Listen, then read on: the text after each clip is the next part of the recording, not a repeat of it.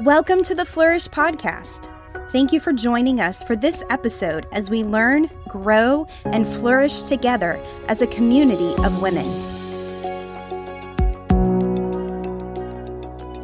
Hi, everyone.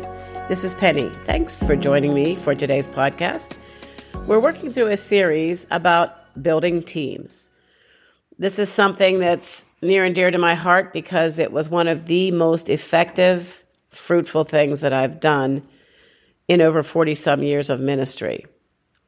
Having a team alongside me within the local church as Keith and I pastored there just made everything so much more effective and everything that I set my hand to do was multiplied by having this wonderful team alongside me the DNA that we were trying to share and impart within the church became so much more effective and well communicated through this team.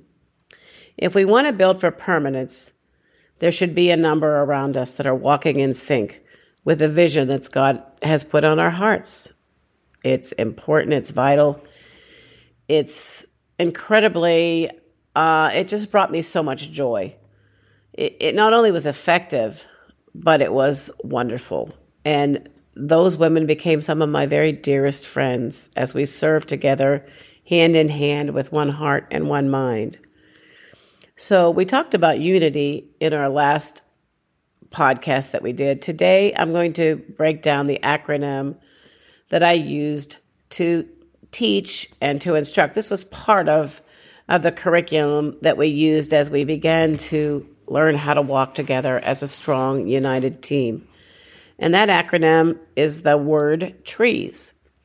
It comes from Isaiah 61, 1 through 4, which reads The Spirit of the Lord God is upon me, because the Lord anointed me to bring good news to the humble.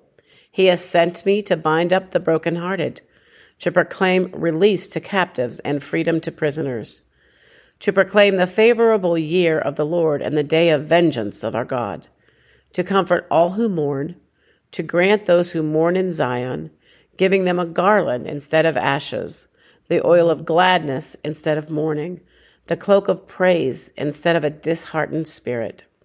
So they will be called oaks of righteousness, the planting of the Lord, that he may be glorified. Then they will rebuild the ancient ruins, they will raise up the former devastations, and they will repair the ruined cities, the desolations of many generations. So I took the word trees from the reference to oaks there. He talks about becoming oaks, us becoming oaks, oaks of righteousness, and then going on to rebuild ruins and raise up former devastations. In other words, we then go on as we've received verses 1 through 3 where our heart's been mended and and we've been given beauty instead of ashes. As we've walked through all these things then we learn to become really strong. We become a strong oak a tree that then can do the same for others. So in my thinking of raising up teams within the church that was the main objective is to do what 2 Timothy 2 2 said to impart to others the things that had been imparted or entrusted to me. That was my heart. That was my goal in doing that. And as I said, it proved to be incredibly fruitful and a wonderful decision to make to have a team around me that was part of everything that we were doing. So I'm going to start with the first letter on the acronym, and that is the letter T. And that stands for teachable. In this context, as far as working as a team and working together and learning together, I look at that word teachable as being open, vulnerable, humble. Because when you're learning as a team together, there are a lot of things that come into play that need to be brought to mind, need to be digested and, and received, and even challenged in our thinking. And in order for that to happen, vulnerability and humility have to be part of the equation. And let's face it, vulnerability can be hard. Think about society and our cultural our culture now. It it's many people shun the whole idea of opening their hearts up, opening up their lives, their struggles, their frailties, their difficulties. And as we were learning and growing as a team, we're going to cover this on the next letter. Part of that was really being honest about our struggles and the things that we needed help with. Let's face it, we all need help. We all need to grow. We all need to change. But when you're talking about vulnerability and asking people to be vulnerable, that really requires trust and an understanding of loyalty and equity. And so all the team members have to come to the realization that there is a responsibility on their part to really be trustworthy, to not readily share things that they know or that they learn in the midst of that team about other people, about their struggles, about their heartaches, about their weaknesses. They have to be treated with great reverence and respect. Those things in their lives have to be treated with great uh, value. They have to be just really looked at as precious in our hearts and not easily at all looked down upon, or we can't have any kind of judging attitudes toward others when they open their hearts up. But we have to guard their hearts and guard their dignity, and we have to respect them. So there's a great commitment that must come within a team to trustworthiness. Because if we're going to learn to be teachable, we have to learn to be vulnerable. We have to be willing to open our hearts and be real. To me, the best teams are teams where people really trust one another. They've learned that they can be real, that it's a safe place. And then we all come alongside one another to see Isaiah 61 happen in our lives, where we become healed, where we see our broken hearts amended, where we are become free from different things in our lives, where we receive a garland instead of ashes. As we work together as a team and really stand arm in arm and pray for one another and encourage one another and strengthen one another, we see these hap- things happen. Then we go on also to just look for opportunities to come alongside others and to be a help to them and a blessing to them and encouragement to them. So to me, we're talk we're not talking about in the in the word teachable in this setting. We're not talking about, well, yeah, I was teachable. I just learned some new things from the Bible. I learned some new ideas, some new facts. No, we're talking about really coming to a place of understanding and wrestling with things in such a way that when they affect our character, our personality, our personal issues, we're willing to learn.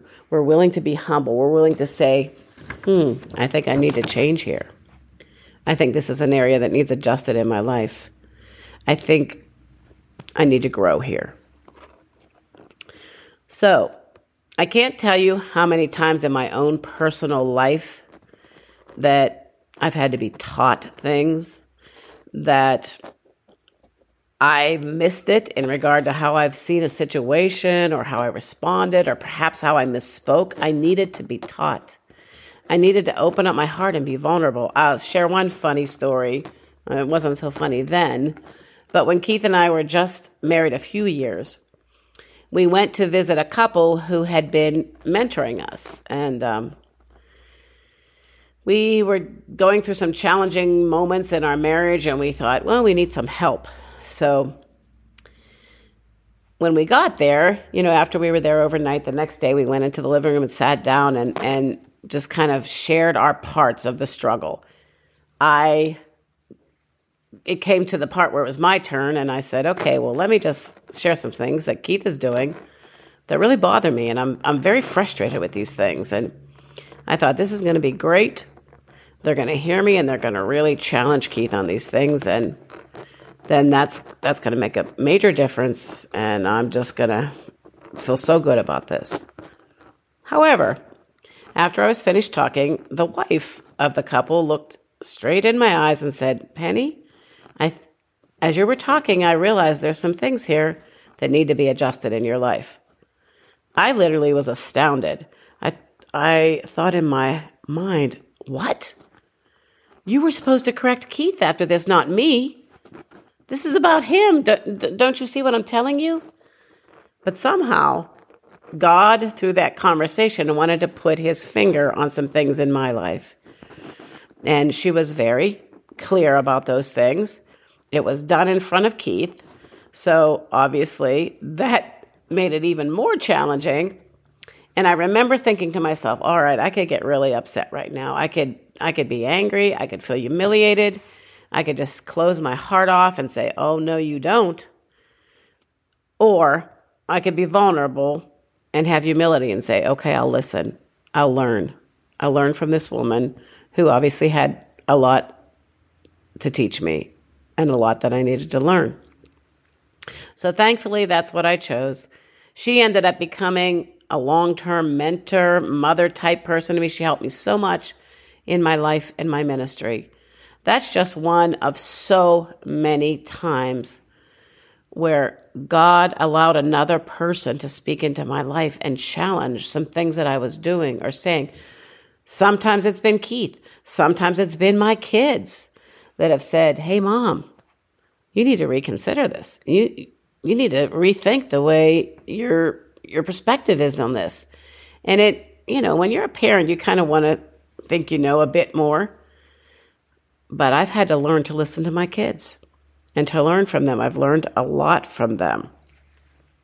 So, in order to grow together as a team, we have to have vulnerability and humility. There were times where I needed to speak to team members about maybe a particular attitude or a mindset. I, I didn't really enjoy that, and it wasn't extremely often. But because my team members had already made the commitment that they were going to be teachable, that they were going to be open and vulnerable, it had a positive outcome. We worked through it, we reasoned together, and we became stronger for it.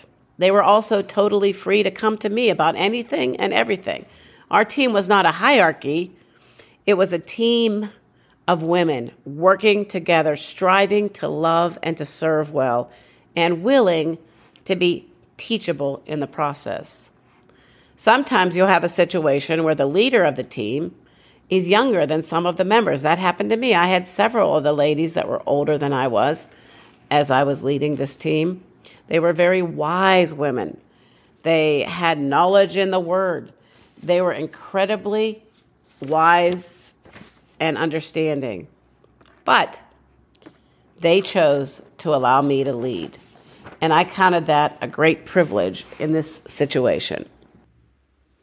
The other aspect of choosing to be open and humble and vulnerable was the decision that we made early on not to allow offenses in our midst. We committed up front that we would resolve any conflict, any possible offense that would arise between us. And anytime you're working with any group of people, whether it's your family or church members or at work, there will be occasion to get offended at one another. But we had committed to a process of resolving any kind of schisms or disunity.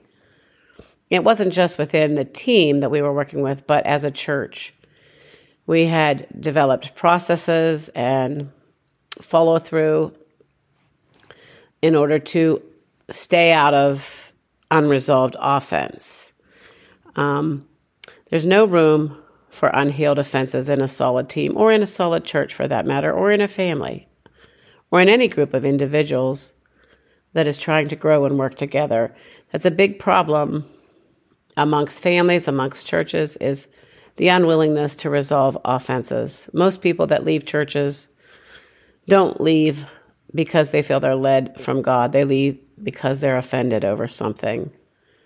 So we have to learn to really be mature and learn how to go to one another and process through in order that things are resolved and that we are able to have a right heart and to forgive and to move forward without any underlying disdain or anger in our midst whatsoever. So we realized that what we were doing is too important. It was too important to allow that stuff to linger between us.